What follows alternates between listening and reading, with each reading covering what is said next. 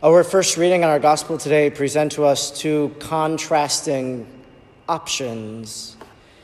For the prophet Ezekiel, as he writes that the word of the Lord came to him, he said, I am taking away from you the delight of your eyes, but do not mourn or weep or shed any tears. It's as if the Lord gives and the Lord takes away. Something is taken away involuntarily. But then in the gospel, we have this story of the rich man who asks Jesus, What is it that I must do to inherit eternal life? And Jesus gives the commandments. And he says, Well, I've done all of these. And then Jesus says, Go, sell everything you have, give it to the poor. And the young man goes away sad, for he had many possessions.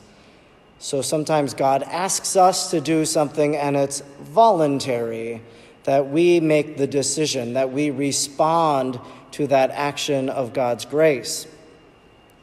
I think as we hear these two differing accounts, of course, we realize that maybe sometimes God has taken something away from us, maybe through tragedy, through some sort of accident, or through a gradual realization that something is being taken away.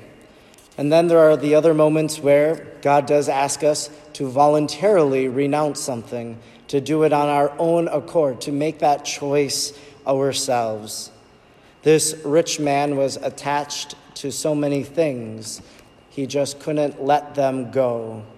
Maybe today, what we do is we examine our own life and to say, where are these attachments that I have?